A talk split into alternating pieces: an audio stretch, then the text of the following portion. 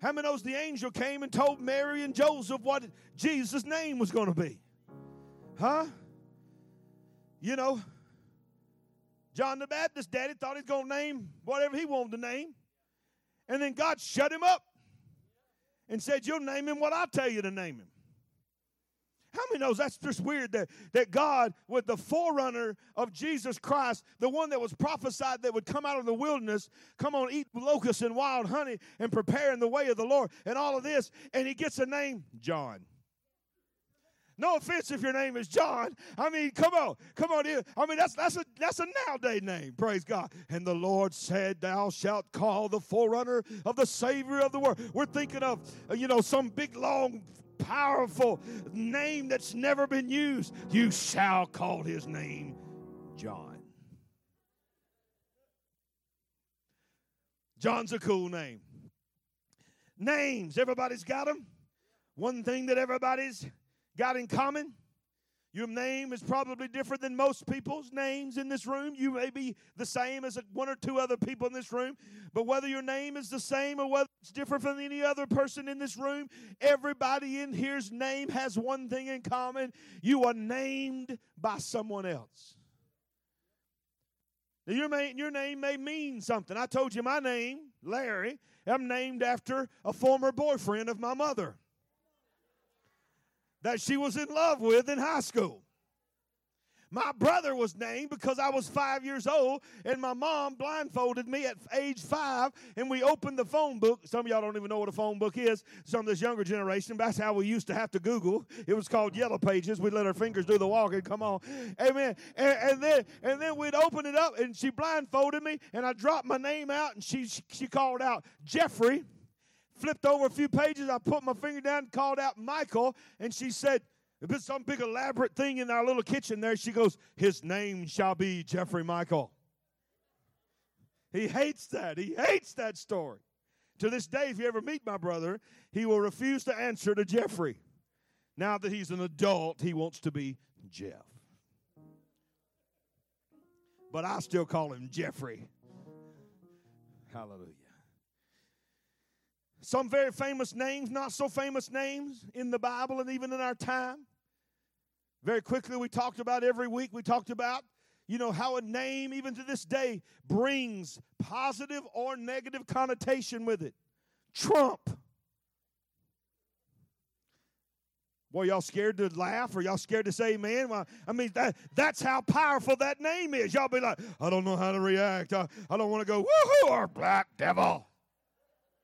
Don't matter. I don't want you to do either one of them. But you understand what I'm saying. The name Trump brings emotion. Obama, Clinton, Bush. But on the flip side, I point out every week names like Rockefeller. They make you think of what? Money, money, money. But you know, there's some folks out there, there's some struggling folks out there that, you know, working just to get by, barely making it from paycheck to paycheck, and hates the fact that their last name is Rockefeller. Because everybody thinks they always got money, but they're struggling. How many know just because your name is Rockefeller don't mean you're rich? But we equate the name with that. Einstein, we equate, we equate with genius. Or we equate it with when somebody's really dumb, we say, he no Einstein. That's for sure. But in the Bible, we've talked about different names over the last week. Now I want to talk about a series of events that it's incredible when you look at the names of the people that were involved in this famous story and uh, in scripture and the and the series of events that happen in their lives and then when you st- delve in to knowing what their names mean it is incredible it speaks of the infinite knowledge of God that nothing catches God by surprise. Can I get an amen? The first true judge of Israel, the prophet Samuel. Ever, anybody ever heard of Samuel? Say amen. I'm going to get to scripture in just a second. But Samuel story did not begin as an adult in the Bible. It began as a young child being born from a situation that seemed impossible. Can I get an amen? God touched the womb of a barren woman and brought forth a child named Samuel. And Samuel, as a young boy, when he was old enough to be weaned from his mother, was placed into the temple service to God. Everybody say Samuel. Samuel, as a young boy, when he was placed into the temple, he was placed to serve under a man named Eli. Everybody say Eli. Now, it's interesting to me that this story that we first learn about that God has got a special calling on Samuel's life is one night he goes to bed. This is all in Scripture. I don't have time to read all of this because I got a lot of ground to cover. One night he's laying in bed and he hears a voice. Something wakes him up and he hears a voice say, Samuel. Notice he didn't say, hey boy. How many knows God knows us by even though some other human being named us, he knows us by our given name. Now, I don't know about y'all, but that's awesome enough to me right there to know that God knows Larry Joe Ragland. That he ain't got me labeled as some number in some database. He knows me by name. How many knows the one word that people consistently say they love hearing more than any other word is what? Their own name. You ever been to a place, you ever visited a church? or visited somewhere and you came back a couple of weeks later and you walked in thinking nobody in the world knows you and you walk in the back door and they say hey larry how you doing man it's good to see you good to have you back what does that not shock you it's one thing for them to say, hey, brother, it's good to see you. I think I saw you before. That makes you feel welcome. But it goes to another level when they call your name. God wakes him up. Going on? Samuel. So the only thing that he knew to equate the voice of the Father with as a young boy was the voice of the spiritual father that he was serving. In other words, to him, God, this is the way God works many times, he will use things that we are, the voice and the personality of people that are around us, and he'll use their voice to sound like his voice especially if it's someone that we love and appreciate. So he runs into Eli, who's laying in his bed in his room, wakes him up and says, Here I am, Lord, what do you need? Eli said, What are you doing, boy? You crazy. Had a bad dream. Go back to bed. You didn't call me? I heard you call my name. I didn't call you, boy. Go back to bed. He goes back to bed. Few few moments later, he finally goes to sleep. He's awoke, awakened again, and he hears Samuel. He runs back in there to Eli again. What is it? What is it? You keep calling my name. This happens over and over again. He keeps telling him, It's not me, it's not me. How many, how many's ever had one of them kind of things, things where, where God has to just slap you upside the head because he keeps doing it over and over and over again until one day you finally go, duh. Okay, I get it, God. You're trying to talk to me. You ever been there? Till finally it hits Eli. Oh, okay, okay, okay. I've been I was too sleepy to realize what was going on. Uh, that wasn't my voice, son. That was God. So the next time you hear that, just tell the Lord, Here I am, Lord. I'm ready to be used by God. So he does. God says, Samuel. And he wakes up right there in his bed. He says, Here I am, Lord. And God begins to move in the life of Samuel. Isn't it interesting that the story of Samuel begins with God attempting to be heard by Samuel, and Samuel's name means heard by God. His name literally means heard by God. So when God moved upon his mother to name him, he named she named him heard actually it's heard of God. Heard by God. And his story begins in a conversation where he's hearing God and then God hears him. The moment that, that God hears him say, Here I am, Lord, God begins to move in the life of Samuel. He fulfilled his name when he said, Here am I, Lord. Are y'all hearing me? Eli. Eli, his name means ascension, to go up. Now, that's interesting in itself. I could preach on that. But what hit me when I was studying this is I realized that when you look at the name Eli, what jumps out in me is it's only three letters, but the first two letters of Eli's name is El, which of course is the name of God. El Shaddai. It is the, is the, the preview of the, of the nature of God. El Shaddai. El, come on, y'all hearing me? The, the God that, the God that. But it's interesting that Eli, when you know the story of Eli, I don't know how much I'm going to get to preach about the story of Eli, we see very quickly that Eli was named with the name of God within his name. But the problem with Eli is that he cared more about the I than he did the L. And when you put the letter I in in his name, it really laid out the prophet Eli. He was more worried about himself than he was about God when he was supposed to be the prophet. He permitted things in his flesh that a prophet was not supposed to permit. His two sons, pretty funny names, were Hophni and Phineas. I'm sorry if your name is Hophni or Phineas. I don't, I don't mean uh, to make fun of your names, but that's an unusual name. Hophni and Phineas. Hophni. You shall be known as Hophni. You shall be known as Phineas. I'm not going to break that down.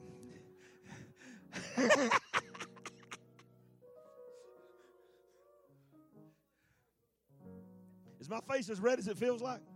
Okay.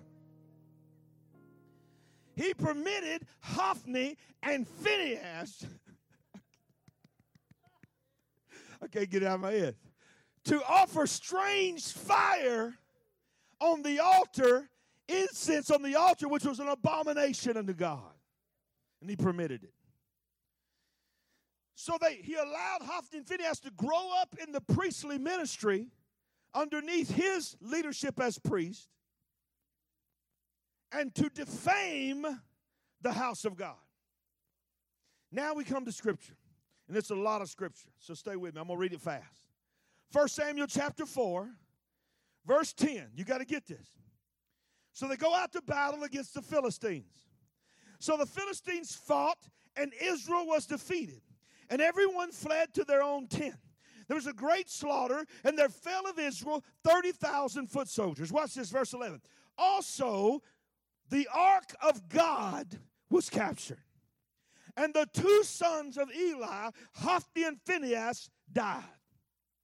There was a man of Benjamin who ran from the battle line into that same day, came to Shiloh with his clothes torn and dirt on his head, which was a sign of grieving and stress. Now, when he came, he found Eli, watch this, sitting on a seat by the wayside watching, for his heart trembled for the ark of God.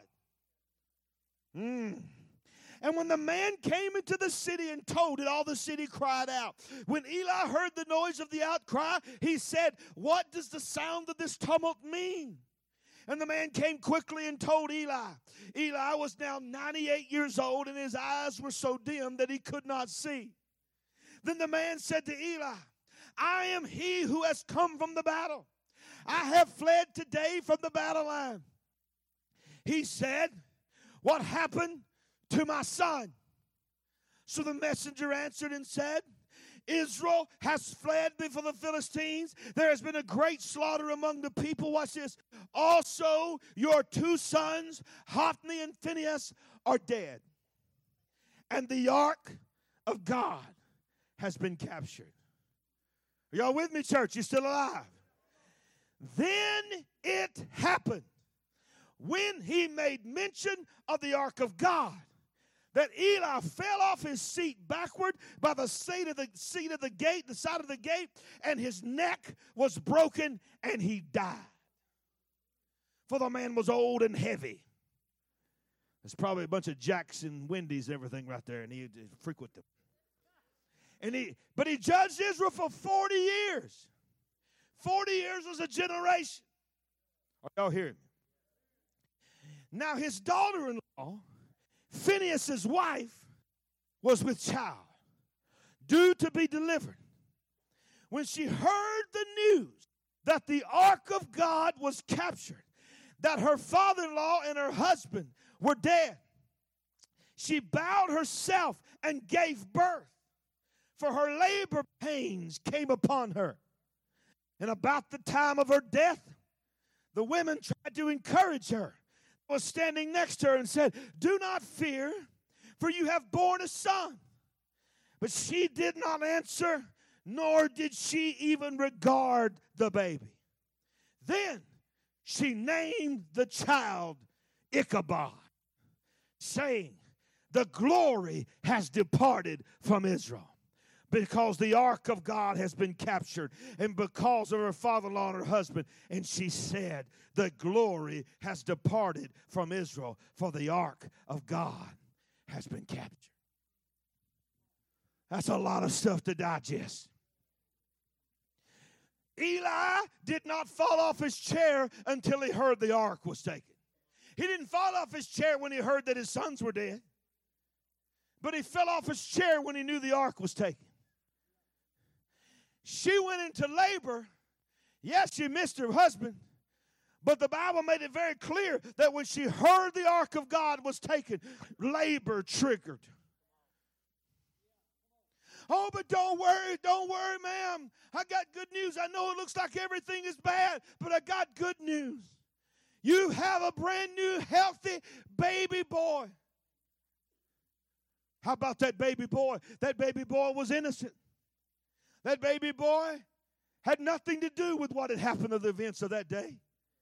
But that baby boy was labeled and named what happened in an entire nation that day because she knew the line of priests was her husband, her brother in law, and her father in law, and they're all gone. But more than anything, the glory that she had been taught all her life that resided upon the ark of God was gone. How many know sometimes it feels like there is no hope?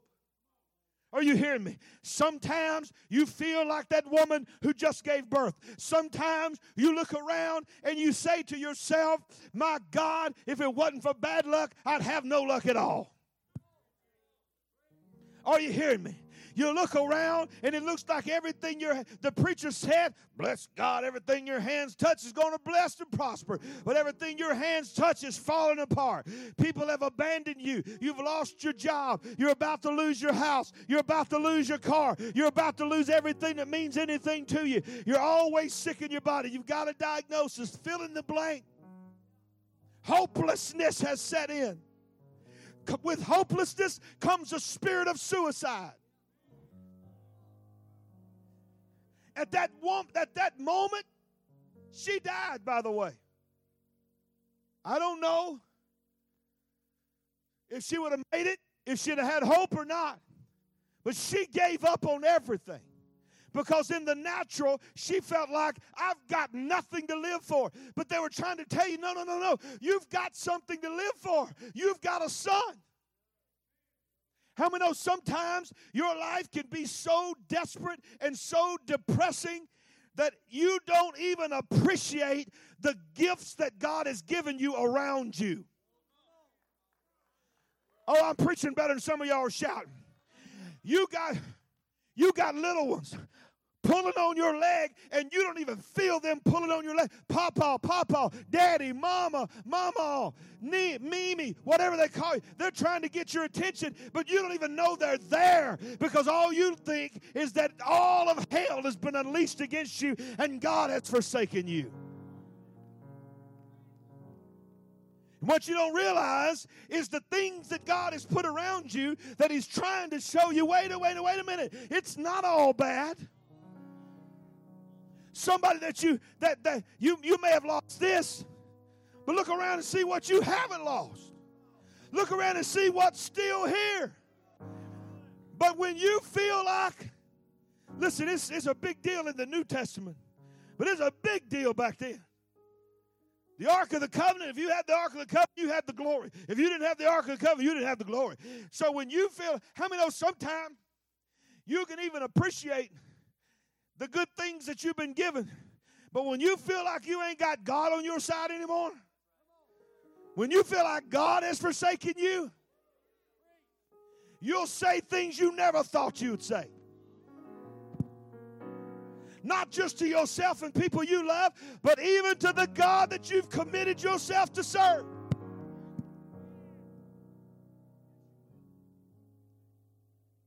Am I preaching right? So before you judge this woman, you need to evaluate where you've been in a few seasons in your life where you might not have named your son Ichabod, which means the glory has departed, but you have spoken that the glory has departed over your life. And you have walked in the spirit of Ichabod. Ichabod simply means the glory has departed. Now, I always try to equate it this way because when you're little, your name is pretty important, but you don't really care so much about your name when you're little unless it's time to eat. Now, some of y'all younger generation, you don't know this thing that I'm about to talk about. It's going to be completely foreign to you. It's called playing outside. There was a time where, as a child, you went outside. This ain't some new doctrine I'm preaching up here. This, this really happened, y'all. We went outside. We played on things called swing sets. We built things called forts. Huh? Well, wasn't you hungry? No, we ate mud pies. Huh? We picked honeysuckles. Come on, somebody. Suck them things. Come on, y'all hear me? Does anybody feel me?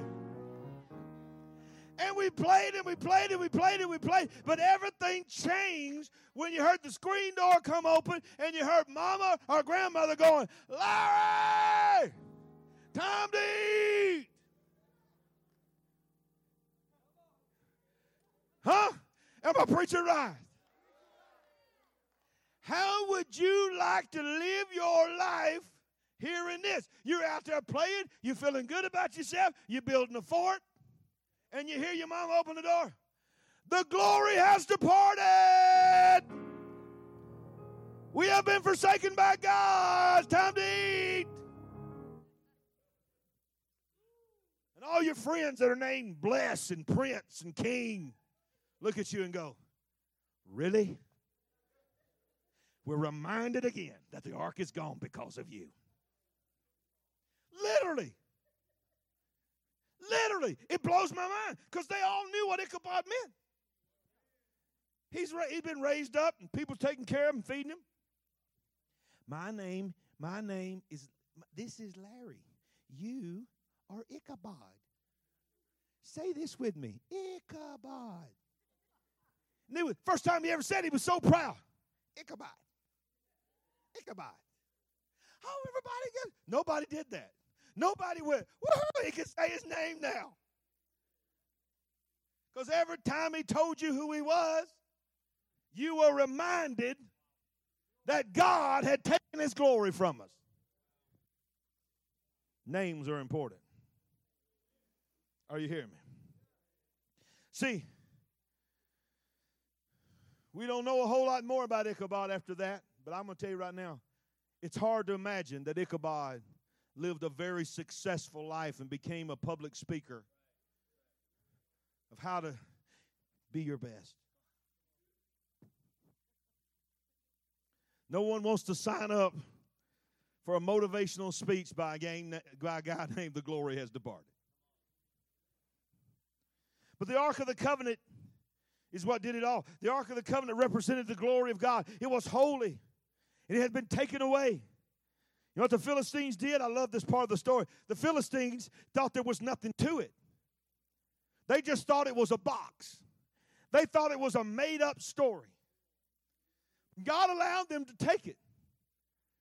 And now, God didn't just reside in a box or on a box, but there was many reasons. If I had time to preach it on another day, I might preach it on, on the Ark of the Covenant and the temple and so forth. I probably will. But but all of it was symbology. All of it was types and shadows to show us of a better covenant that was coming.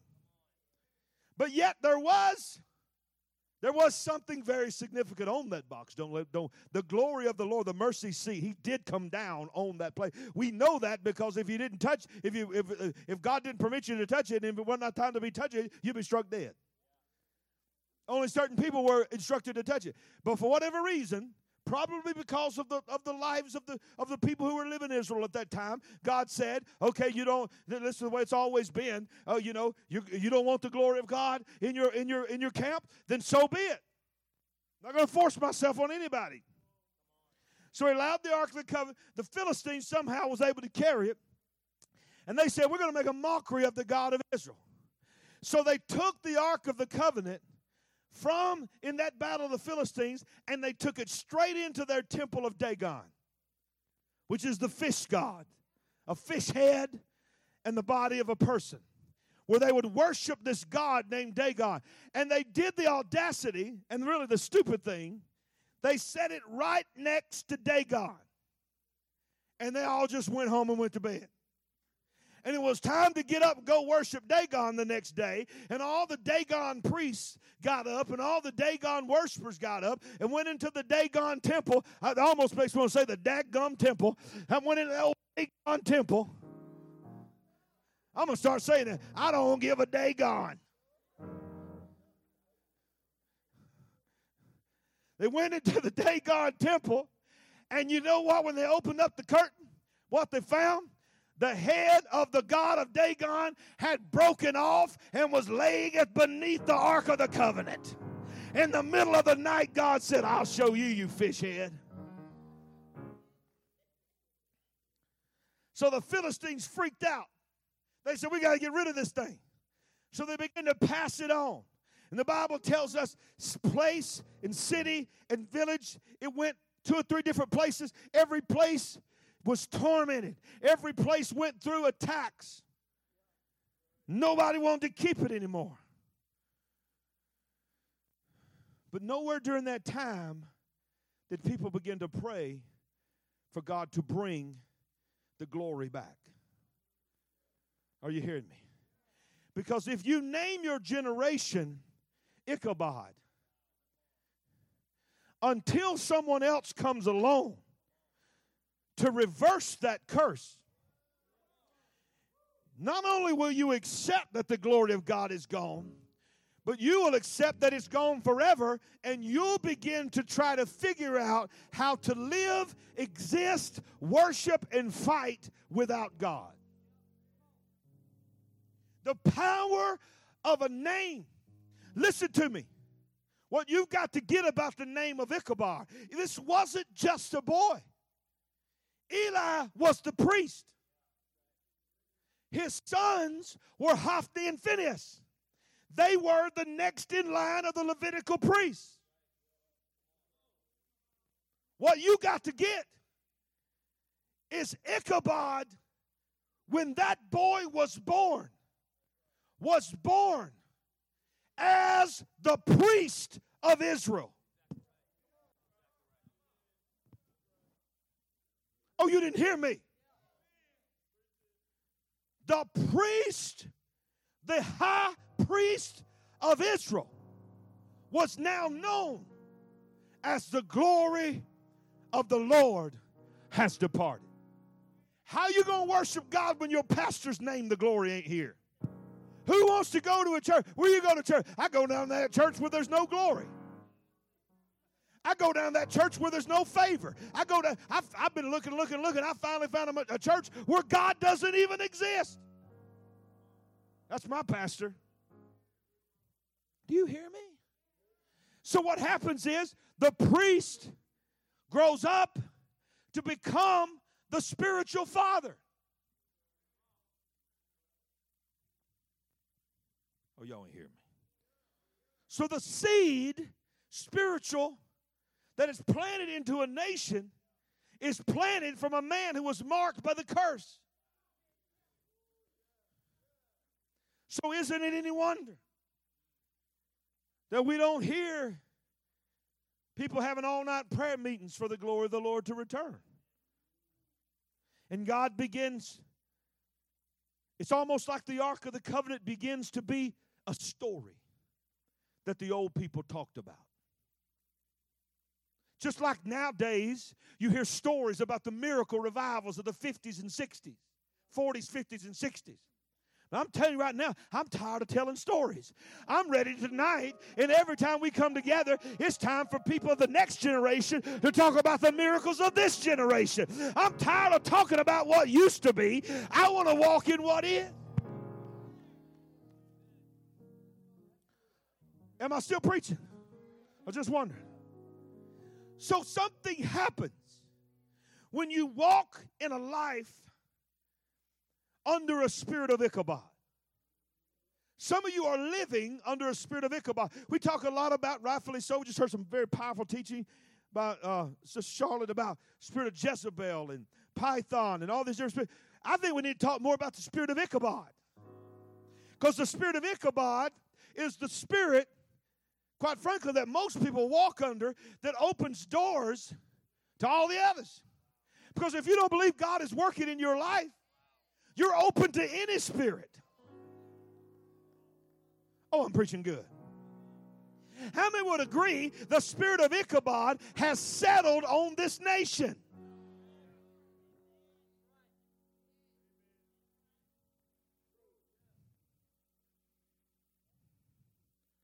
So, what happens?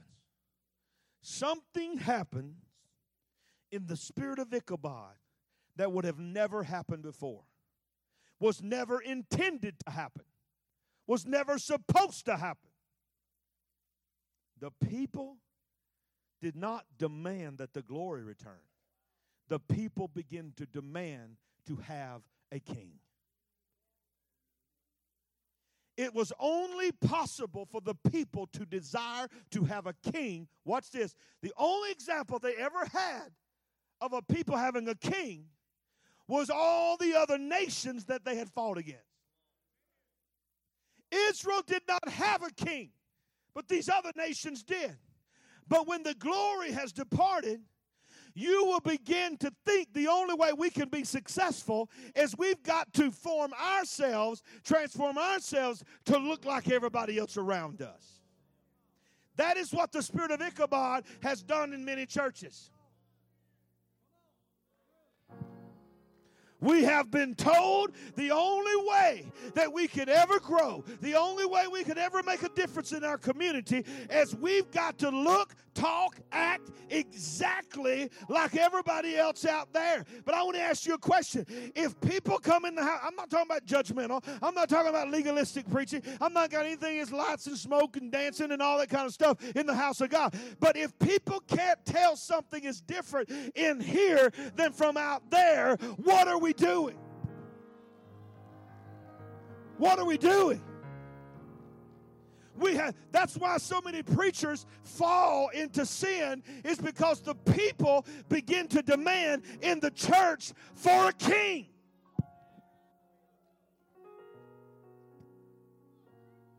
They want a king and lift him up in the pulpit instead of worshiping and serving Almighty God. Now, watch it. So they begin to demand a king. And I love this. The Bible says it angered Samuel. Samuel began to say to them, You don't need a king. We have something none of them have. We don't just have a God like Dagon or Baal or fill in the blanks. We have the God.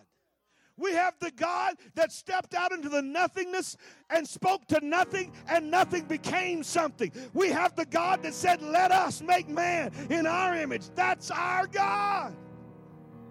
Why would you want a king? See, Samuel was especially angry because he was saying, Listen, you want a king to tell you what to do, but you already have a prophet that hears directly from God that tells you what to do. The problem is you don't want to hear what I got to say.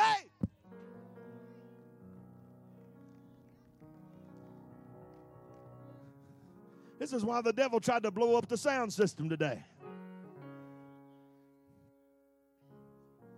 So the Bible says, I ain't got time to preach it. It's an amazing journey of a story that we're on. We've gone from, from Samuel being born, saying, Here I am, Lord, meaning, meaning heard of God, to Eli, to Hophni and Phinehas, and all of them dying, to the glory of the Lord departing, and the child being named Ichabod. And generations later, they began to cry out for a king. So there arose a young man named Saul. Not Saul that's in the New Testament, Saul that's in the Old Testament. Very tall man, the Bible says.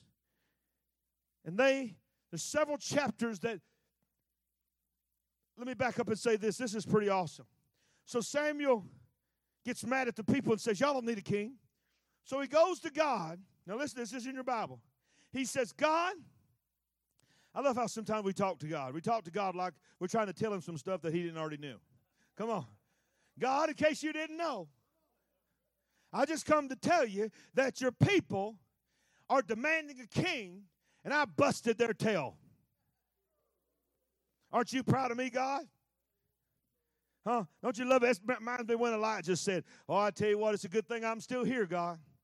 Because I'm the only one left that's serving you that's never bowed a knee to Baal. Just me and you, God. God just sort of laughs at him and says, I appreciate you too, but you know, I got a bunch of them that's right down there valley ain't never ain't never bowed a knee either. So you you ain't the only one. You ain't as big and bad as you think you are. He says, God, I told him they don't need a king.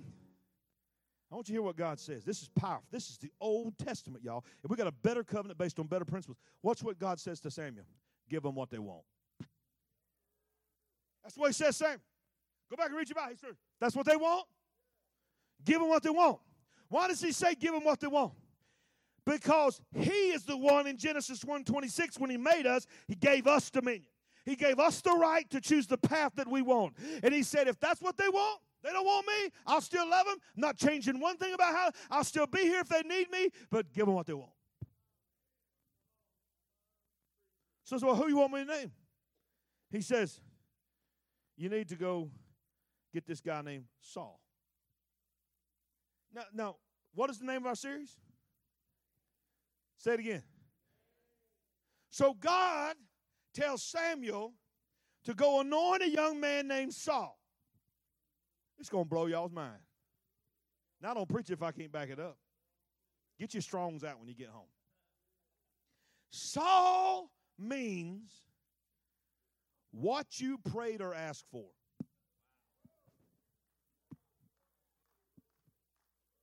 What? Do you understand how about fell out of my chair? When I, gives him a king whose name means ask for. You ask for it. Literally gives him a king named you Ask for it. How many knows you better be careful what you ask for?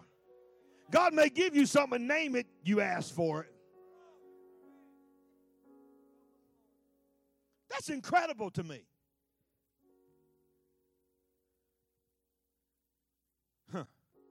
Then, of course, Saul. God blesses him and anoints him. Because I mean, knows there's something called the perfect will of God and the permissive will of God. Sometimes God will bless your mess. But that don't mean he's completely happy with where you're at. Are you hearing me? So the story of Saul goes on. He begins to be a great king, does well, literally in less than two years.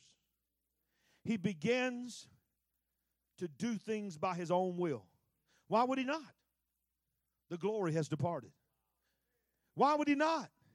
he was literally operating under an anointing of God, yes, but also an anointing and mandate of the people. So what so who do you I had time to preach this. I wish I had a church that would help me preach. Watch this. If you were put in position because of the people and not because of God, who are you going to work to please? Huh? His name wasn't what God asked for, His name was what you asked for. That's why a lot of pastors and preachers are afraid to preach the Word of God because they're a contract hired employee. I don't care if you like it or not. If you can't hack it, you can get your jacket and find you another church, go get you a preacher. But you ain't got no preacher in this place. You got a pastor that's been here for over 25 years. And if anybody's going to leave, honey, it's probably going to be you.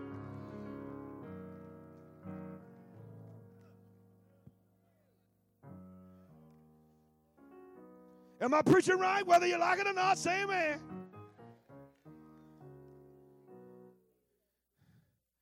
So now, watch this. He begins to go into battle where he used to ask Samuel. Sometimes he'll go without asking Samuel. Sometimes he'll go asking Samuel. Samuel tell him good about it because he talked to Samuel. But then he won't do nothing that Samuel told him to do. Listen to what happens in 1 Samuel 13. Samuel, which means heard of God, says to Saul, What you asked for. Ain't this good? Chapter 13, verse 13 says, And Samuel says to Saul, because he come back and he didn't do what God told him to do, he says, You have done foolishly.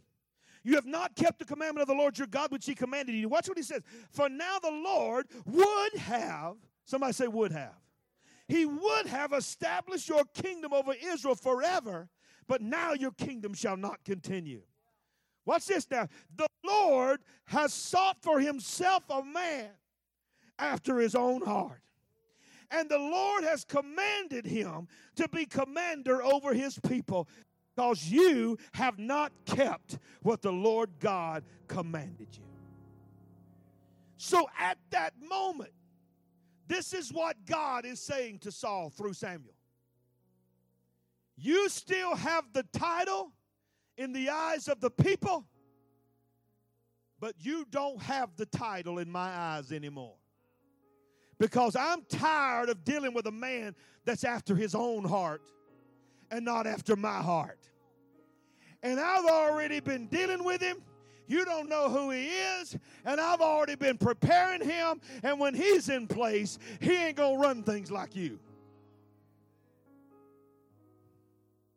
Am I preaching good? So then another battle comes. And watch this. He gives him another shot, even though he's still in title only, he's still the king. He continues to lead and fight in wars without the favor of God on him. Now, I mean, those sometimes you can go places on your skill, sometimes you can achieve things on your talent, but eventually your talent will take you places that your character cannot keep you. and you will be exposed. Samuel, in this particular battle, gives Saul very specific instructions. Says, God says, when you win this battle, I don't mean to gross you out here and freak you out, but this is what he said kill them all. Every, not every person, we need this bloodline gone because they're trying to taint our bloodline. We need them gone. I don't care if you feel like that's a loving God or not. When you really search with the eyes of a loving God, you'll understand that it was God trying to protect his people. He said, Not only do I want them all killed, I want every animal killed.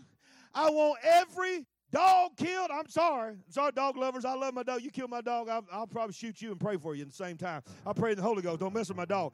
This is Old Testament. I'm just telling you what the Bible says. I want them all gone. I don't want you bringing nothing back. Now, watch this. It's just like what happened to Abram and Sarai. When God came to them and said, You're going to have a child. Sarah laughed. They all had a good belly laugh on it because they were already past the age of childbearing. So when it didn't happen immediately, what did they begin to do? Sarah has this idea that I'm just going to help God out. It's a good idea of mine.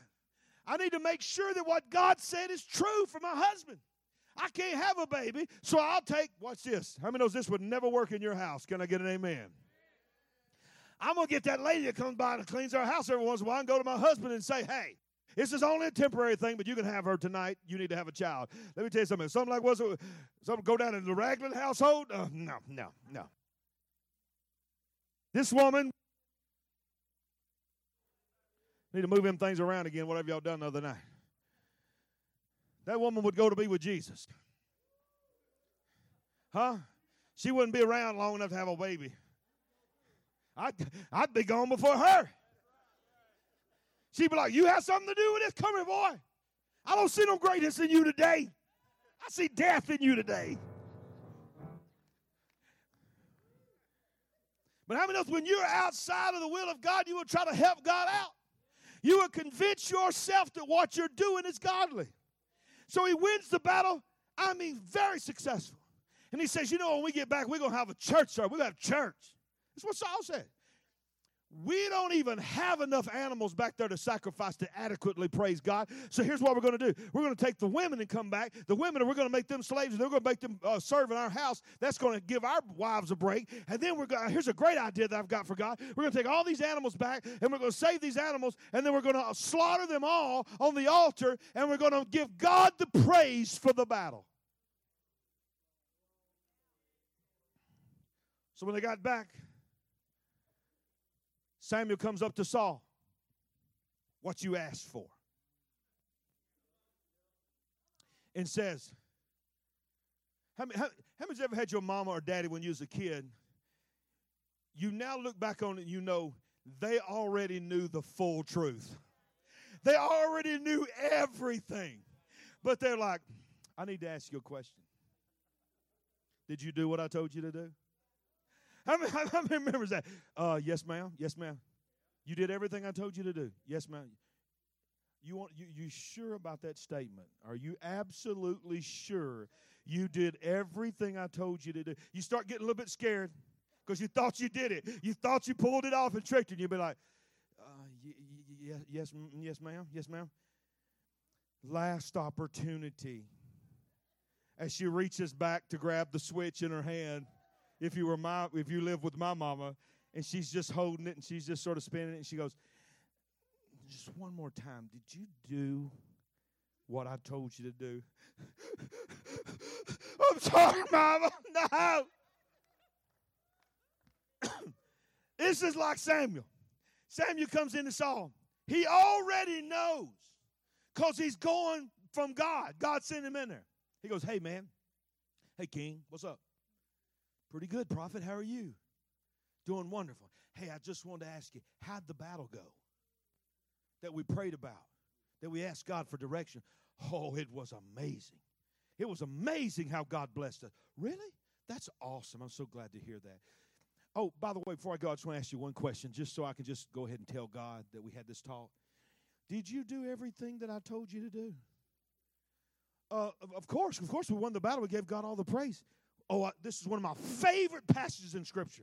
I love it, and I love to read it from the King James because he goes, he goes, now are you sure? Are you sure you did what I told you to do?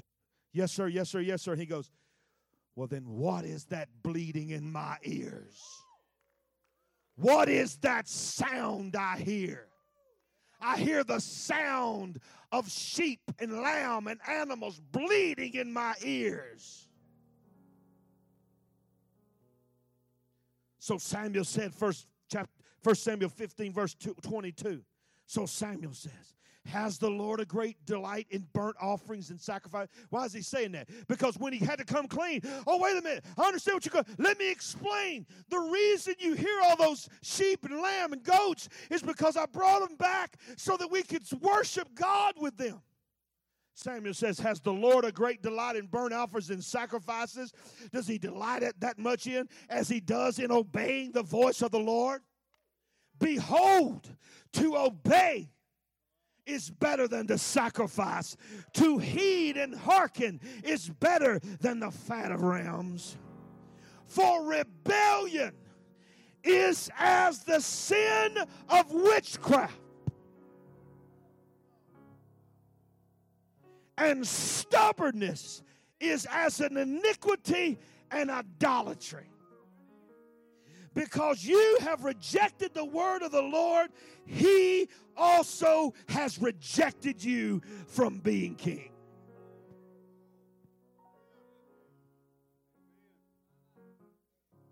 In other words, Israel, I gave you what you asked for, but I'm getting a little tired of it. I'm ready for you to serve under somebody I asked for.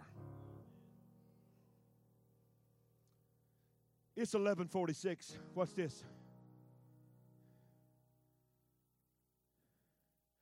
To obey is better than the sacrifice.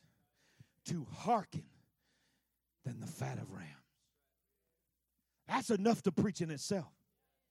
But then he makes it very clear Son, let me tell you something, King.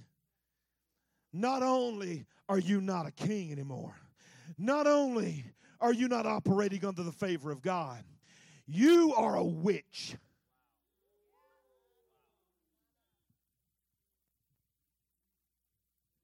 When you are in rebellion against the will of God, he was, wait a minute, let me break it down. He wasn't just rebellious against God, he was directly rebellious against God's man, who had only spoke what God said. When you are in rebellion, you are operating in a spirit of witchcraft.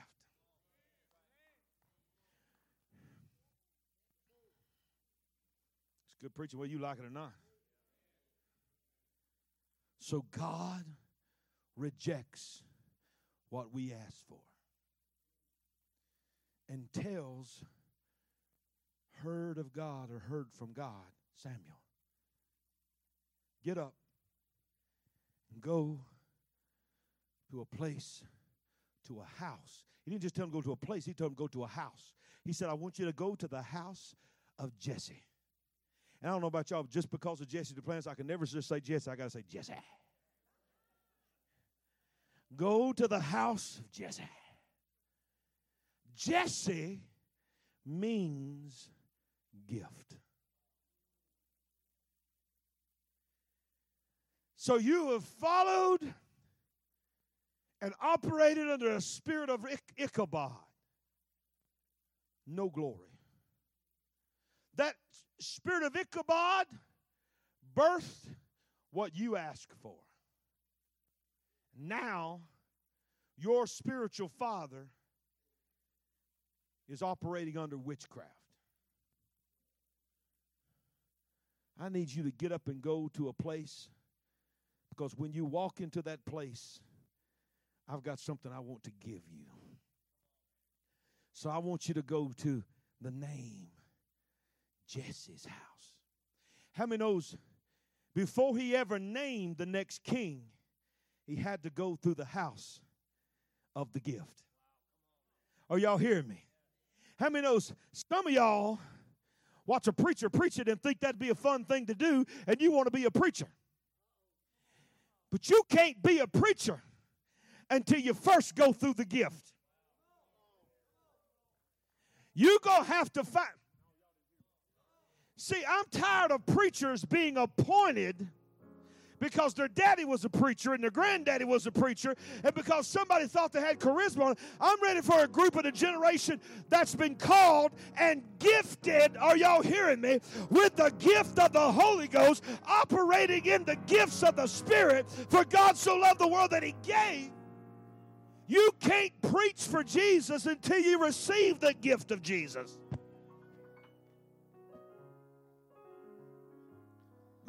God, this is some good preaching. I'm almost through. Go to the gift. Just go. Trust me that I got some, I got a gift waiting on you. So he goes in, you know the story. He goes into the house of Jesse. How many knows if the most famous godly man in the entire known world shows up at your house, I don't care what show's on TV, you ain't watching it. Huh? I don't care what your calendar had for you that day, you clear it. Because Samuel is in your house. Think about this. This boy who heard God call his name is now responsible for the first two kings of a nation. One, he didn't want to do. He was angry about it, but he did it because God told him to do it.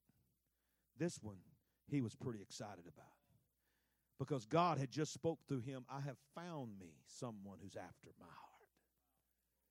So he knew I'm going to a place whoever this guy is, he has the heart of God, not like this other man. He walks in and says, I'm here to anoint one of your sons as the next king of Israel. Woo, line up, boys, line up, boys. And you got to understand, this is the way it was. It's the way it was, the oldest to the youngest. Lines up, lines up the oldest to the youngest. And I don't have time to preach the names of the ones of his sons that were mentioned. They're pretty powerful. You study and look them up. I was going to preach it, but I'm running out of time. But he starts naming, he names a few of his sons, and he goes through seven of his sons, and he goes all the way down. And every he'd walk up in front of him, and God says, That's not him. That's not him. That's not him. That's not him. He gets all the way down to the last one. And Samuel is a little bit confused. He's like, I know God told me to come to this house. There was a gift waiting for me in this house. Is this all your sons? The famous story that I've preached a thousand times, hundred times at least. He says, I got one more son, but I'm sure it can't be him. He don't even ever want to even hang out with us. He won't go. He won't learn how to do the religious practices. He won't. He don't dress like my boys. I've raised them to look slick haired and shiny shoed in case they ever get a chance to preach. He don't want to do none of that. He just wants to stay out there in that old nasty, dirty field with them old stinking, nasty sheep. All he ever cares about is those sheep in his harp. My God, probably he's right out there right now, probably singing a song to a bunch bunch of stupid sheep. Surely it's not him. He said, Go get him. He comes in, he got he got sheep mess all over him. He's been walking in sheep poo poo. I gotta be careful how I say that right now. Praise God. Sheep, sheep poo poo. Hey, if you got a sheep in the front, two sheep in the sheep in the back, two sheep in the sheep in the middle, two sheep, how many sheep you got? Think about it. Just thought I'd throw that one out there. Some of y'all going to think about that all day long. Sheep in front, two sheep, sheep in the back, two sheep, and sheep in the middle, two sheep. How many sheep you got? All right, wait a minute. So he's he comes out, he comes out of the field, and he he stinks. He smells. Why does he stink and he smell like sheep? Because if you ain't got a pastor, which means shepherd, that smells like sheep, you ain't got a shepherd. If your shepherd is afraid to be touched by the sheep, he ain't no shepherd.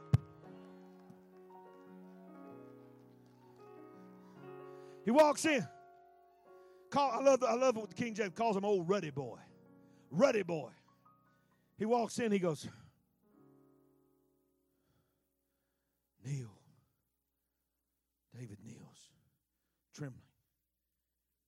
Don't he's not dressed up like the rest of them. Jesse's freaking out. What's going on? The Bible says he takes a horn, a shofar, which signifies praise, full of oil, and he begins to pour it. He didn't do this little make a cross on their forehead. No, he pours it on his head, and it just begins to run down him. And the Lord said, Arise, anoint him, for this is the one. Then Samuel took the horn of oil and anointed in the midst of his brothers, and the Spirit of the Lord. Oh, y'all didn't get that. Oh, I feel the I feel the Holy Ghost.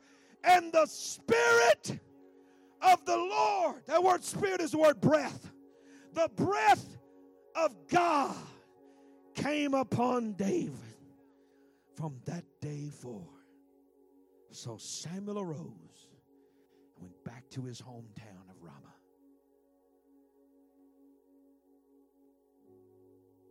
What happened to David? David turned around and said, Appreciate all the pomp and circumstance, but My sheep are alone. And I don't like to leave my sheep alone. So when he got up that morning, he got up as David, who Jesse had named,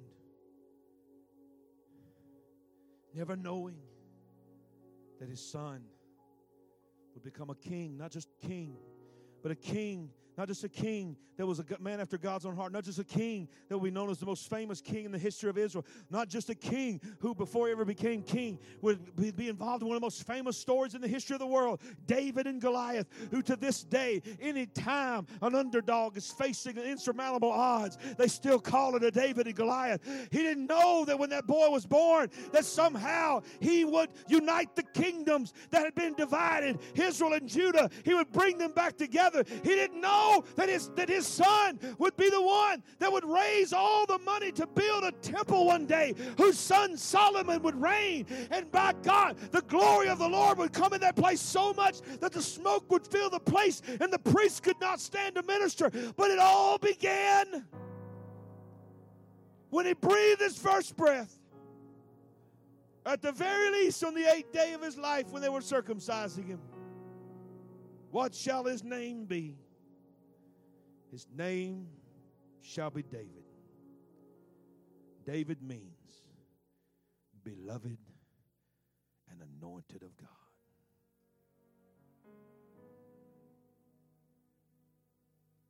What a journey. What a journey from Ichabod to beloved.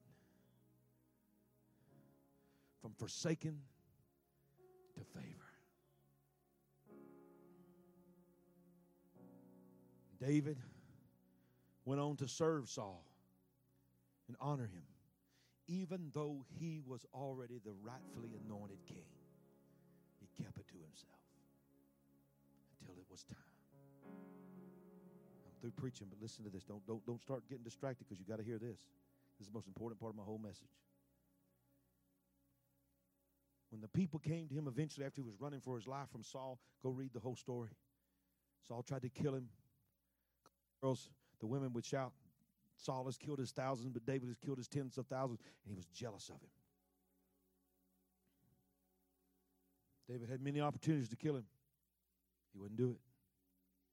He said, I'll not touch God's anointed. He said, Who am I? Who am I to decide? How do I know that, that this man will not change his heart and come back to God? I will not touch him and I will honor him until God says it's my time. But the people came to him and said, It's time. Saul is dead. It's time for you to become king. One of the very first things that the beloved, named beloved, anointed of God, chosen, blessed. The first things he did. They said, What do you, what do you want us to do? You want us, people were probably trying to jockey for favor and trying to do things for him. Do we need to go ahead and make you a throne? Do we need to go ahead and all these kind of things? He said, No, no, no, no, no, no. You got to understand something. This is in your Bible. He said, I will not sit on any throne. There will be no crown placed upon my head or royal garments wrapped around me until the ark of God has returned. But come on, go ahead and praise him. Because David knew there ain't no way I'm going to reign and rule without the glory of God. Ichabod's name means the glory has departed. David's name meant beloved, but David was the man that brought back what brought the whole spirit of Ichabod when it left. The Bible said he was so excited. I want y'all to think about this. The Bible said when they found the ark, he was out in front of it. They were marching back to the temple, the, to the tabernacle, to the tent where they were going to place it. And the Bible says it's incredible. They would take six steps. This is in your Bible. One, two, three, four, five, six. He said every six step David would command the entire host that was carrying the ark to stop, blow the trumpets, blow the tambourines, and let's dance and praise God. And they would dance and praise God until they couldn't dance and praise God anymore. And then David would say, Let's take six more steps. Every six steps they did that. That's a people that are excited that the glory has returned. Come on, give him a shout. Amen. Come on, come on, get up on your feet and praise Him. Get up on your feet and praise Him. Come on, come on, come on, come on. Give Him praise. Give Him praise. Give Him praise. Give Him praise. If you've been in an Ichabod moment in your life, you feel like you've been in a dark place in your life and you're ready for the glory to return and to come into your life, run up to these altars right now. Just get up here right now. I'm going to pray for you. We're going to break that spirit of Ichabod off of you. Come on, come on, get up here. Get out of darkness. Don't live another day in darkness. Run up here. Run up here. Get up here now. Get up here now. You don't have to live another day in a spirit of Ichabod. Step up to the stage. Step up to the stage. Step up to the stage. Anybody else? Else? Anybody else? Come on, we're breaking the spirit of Ichabod over your life. In the name of Jesus, in the name of the glory is returning. The glory is returning. Is there anybody else? Is there anybody else? Is there anybody else? Thank you, brother. Thank you oh, for obeying God. My God, I feel the Holy Ghost right now. God is breaking chains. God is breaking bondages. He don't want you living in darkness another day. I don't care if the world has spoken Ichabod over you. If you spoke it over yourself, the glory has returned. We don't just have, we don't serve King David. We serve the King of King David. We got the King of Kings and the Lord of Lords. Anybody, anybody, anybody, anybody. Anybody? Anybody else? Anybody else? We're not ashamed of the Holy Ghost in this house. Stretch your hands towards these. These are up here. Raise your hands. Raise your hands as a sign of surrender. Church, help them. Everybody shout it. I'm talking about don't just say it, shout it. Jesus, we're asking you to forgive us of every sin, everything that we've ever walked in. Every decision, every statement, every thought that has taken us to a place where we live in depression, in darkness, in judgment. Jesus, I confess you as my Lord and my Savior. From this day forward, the glory has returned, is on my life because I am forgiven. I am a child of God, and nothing can separate me from the love of God. Give him a shout of praise. Hallelujah! Hallelujah! Hallelujah! I love you, man. I love you. I love y'all. I love y'all. Listen, just put your hand on their back and just bless them right now. You ain't got to pray. You ain't got to speak nothing to them. Just bless them. Just cover them in the blood of Jesus. Just pray, pray for their minds, that their minds will be protected. Hallelujah. Hallelujah. Hallelujah. Somebody praise him like God just brought four people out of a place of darkness into his marvelous light. Somebody praise him that Ichabod was rebuked in the name of Jesus. The devil is a liar. The devil is a liar.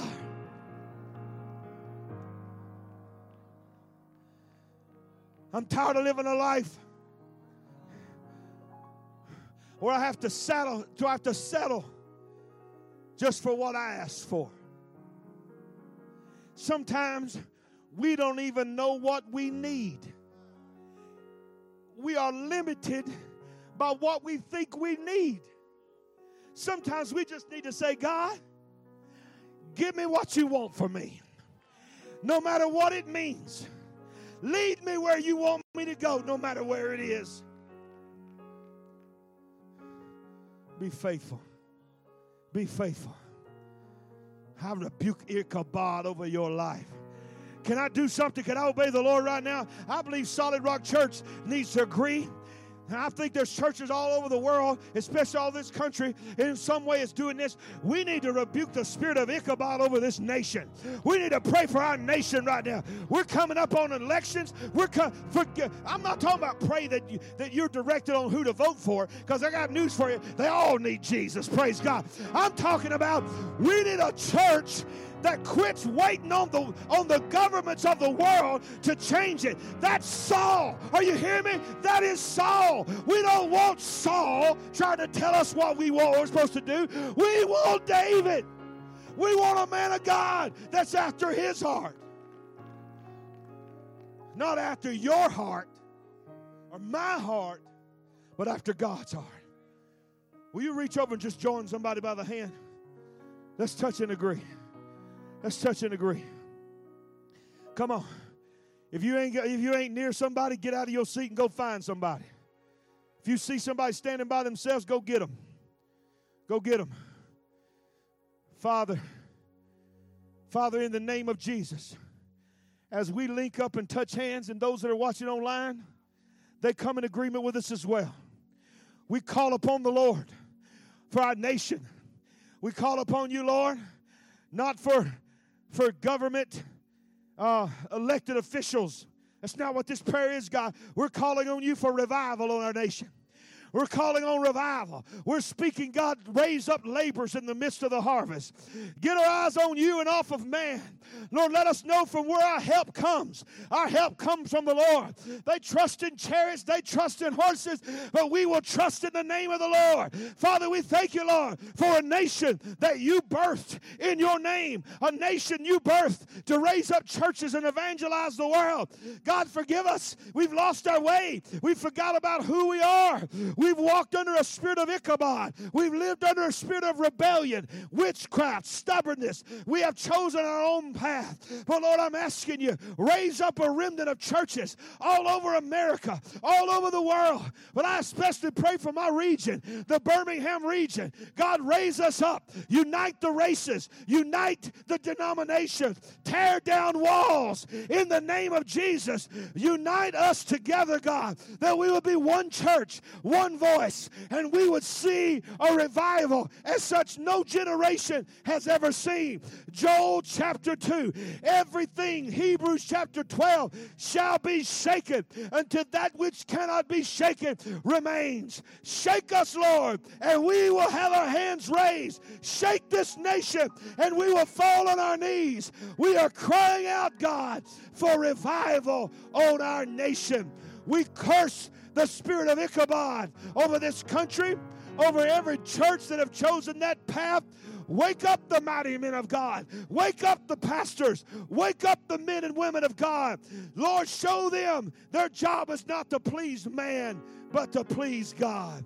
We give you praise in the mighty name of Jesus Christ. Everybody shout in this place. Come on, shout. Hallelujah. Hallelujah. Now listen. I know what you just spoke and prayed. Not trying to put guilt on you. But barring an unbelievable reason, there's no reason that every single one of you that just shouted for revival would not be back tonight at six o'clock believing God for miracles. I would come because the first sign of revival is miracles. Come. Bring the sick. Get on the phone. Go to your neighbor's house. Put them in your car and bring them. And we're going to pray for them tonight. Revival. Hallelujah. You've been blessed today? Give Jesus some praise right now. Give Jesus some praise right now. Give him some praise right now. Come on. Come on. Come on. One more thing. I know it's late. I don't care. One more thing I'm going to do. I'm praying against this coronavirus right now. Father, in the name of Jesus, we just say whatever's going on with this so called coronavirus, we break the stronghold that it has on this nation and the world. We take it seriously. We know it is infirmity sent from hell. We know we need to be smart, but at the same time, we break this spirit of fear that has got people gripped in. God, we got too much to do. We got too much to do. In the name of Jesus, in the name of Jesus, we pray for healing. Let me say something. Let me say something. Listen, listen, listen. Listen. I need everybody to listen. Let me say something. Do you know what God spoke to me this morning about this coronavirus?